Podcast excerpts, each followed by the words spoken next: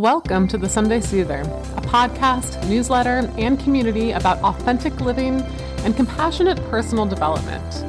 I'm your host, Catherine Andrews, a life coach, online teacher, and writer focused on self reflection, mindfulness, and how to create meaning in our everyday lives in practical ways. Join me weekly for conversations about personal growth, spirituality, self discovery, and self care, and how we can navigate this messy world with hope and humanity. Hey, everybody, it's Catherine here, and welcome back to the Sunday Soother podcast. I have learned my lesson after last week's episode, and I am recording inside, so you will not get any screaming about snakes in this episode. But I wanted to come to you for, I think, a short episode about a helpful tool that I use and teach my clients in terms of negative thinking. So, if you listen to last week's episode, you know that I talked a lot about the river of misery and being in the river of misery doesn't mean that anything's gone wrong, right? But it can feel pretty awful, and it can be a point in which a lot of negative thoughts begin to arise, and we're really self doubting and self questioning, and it feels like maybe we've made a horrible mistake and we should definitely turn back. And so when that happens, it's important to have tools at your disposal to work through this inevitable process and, and the inevitability of a river of misery because it can feel overwhelming at times. And you want to have um, processes for helping yourself get through it. So, the very first process or concept is the one of thought work and belief work, which I teach you about in episode 99. So I would go back and listen to that because that's something I rely on heavily in moments of growth or when I'm in my own personal river of misery.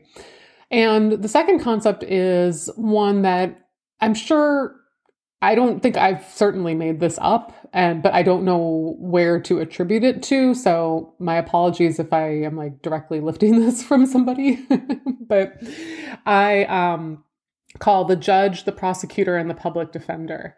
So the reality is, is like we most of us know intellectually at some level that we are not our brains or our thoughts.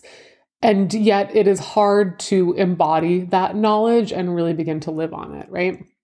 Um, and in case you don't know it, you are not your thoughts and your brain. The metaphor is that your thoughts are things that your brain is thinking, but they're not you. You're the seat of consciousness that is observing the thoughts being thought. you can try this like one day if you're kind of in a spin out try to like take the metaphor or the practice of falling behind your thoughts a little bit. Like your thoughts are walking on a path and you're just behind them, watching them walk down the path. And you're like, wow, that thought is going off there and this thought's going off here. Right. And then you can begin to distinguish your awareness of your thoughts and your consciousness from the thoughts themselves. Okay. So it's important it, it, takes work like this is something i still have to practice all the time and it becomes easier over time as you practice observing your own thoughts. And there is almost i think no personal growth that can really happen without the self-observation of your own thoughts and the awareness that they are not you too. Okay?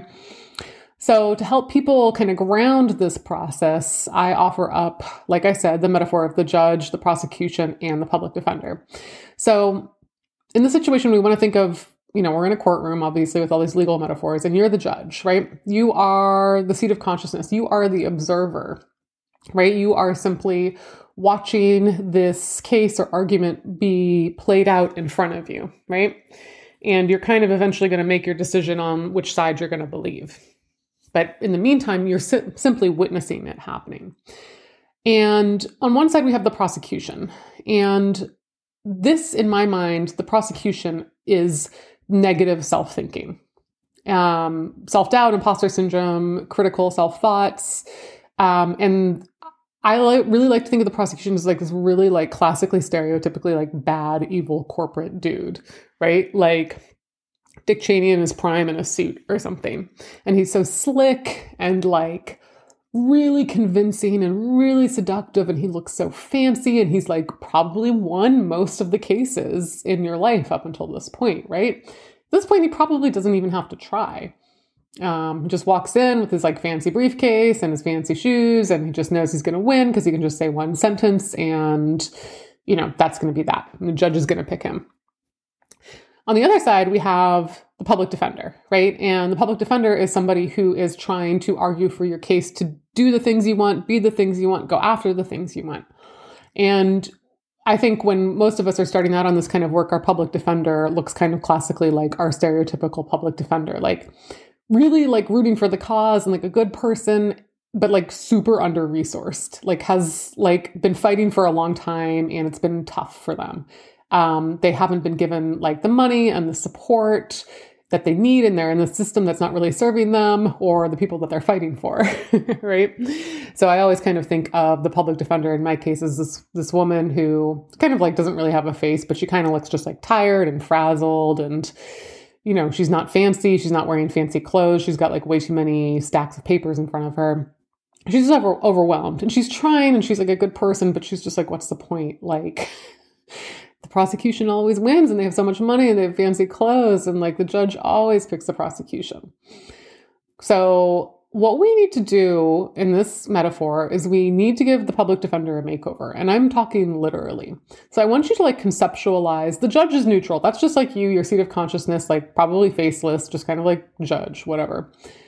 I want you to like conceptualize and visualize an evil prosecution? Like what does that look like in your head? Maybe it looks totally different like not like mine at all but what does that look like? And then i want you to visualize the public defender and like what does that public defender look like? Like i said for me it kind of looks like this overworked tired frazzled woman but it might look like something different to you. And then in our minds and in our visualization process we need to give the public defender a makeover. So in my um you know visualization of my public defender she basically like looks like olivia pope. She's gotten like these fancy suits and she's beautiful and relentless and totally like you know there for the fight and like all in convinced of her case right? And more than that behind the public defender i visualize people on my side. I visualize, you know, that I recently lost my grandmother. I visualize my grandmother there and my other grandparents and all of the people and mentors in my lives who are part of the public defender's team, who are on this side of the argument, right? And they're all the people who want me to go after my dreams and achieve them and believe in me.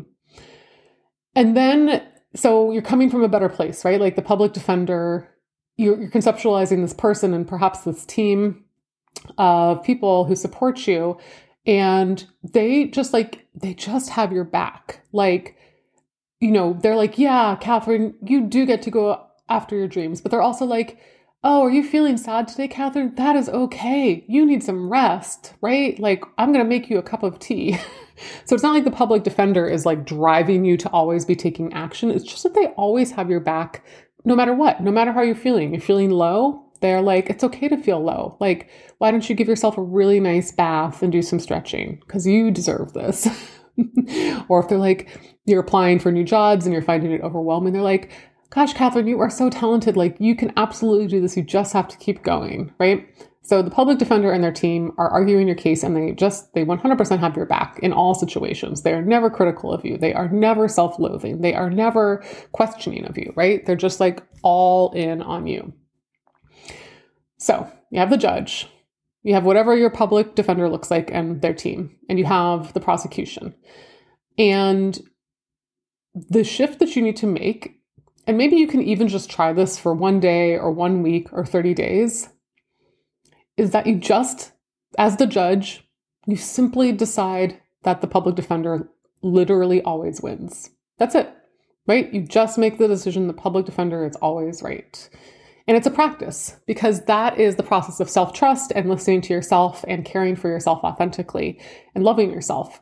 And a lot of us don't want to do that because we think it's going to be like we're lazy or we need to beat ourselves up to do these things or there's something virtuous about the negative thinking or, you know, it, it is just difficult. But if you can kind of ground into these three examples of the judge, the prosecution, the public defender, you can separate yourself from the process a little bit and watch it play out. And you can try to make the decision to always listen to the public defender, right? And you got to be careful here because the prosecution, I'm telling you, they're slick and they're smart and they know what they're doing and they're tricky. They're seductive, right? They can trick you up in all sorts of ways. They will make counter arguments. they will bring witnesses to the stand. You know, the public defender may say something like, you deserve rest today. And then before you know it, the prosecution may say something like, you're just the laziest person I know. You don't deserve rest, right? And so it's that that pernicious and seductive, right? And convincing.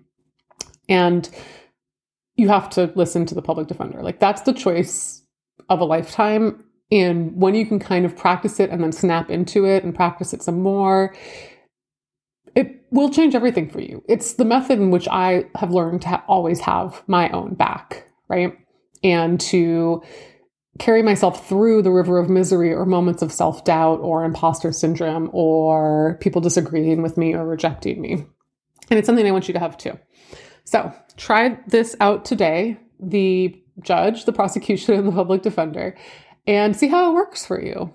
You know, it might sound a little hokey, but it can be really powerful. And I challenge you to give it a shot for seven days and see how it unfolds in your life. So that's what I'm going to leave you with today. Good luck out there, and I'll talk to you soon. That's it for this week's Sunday Soother. Thank you so much for tuning in. If you have a moment, go on over to iTunes and leave me a five star review. That's how other people find this podcast and the message of hope and compassionate personal growth I'm hoping to spread to many more people just like you. You can find me on Instagram at Catherine Andrews and find out more about the Sunday Soother at thesundaysoother.com. You can also check out my services, courses, and coaching at catherinedandrews.com. Have a great day ahead.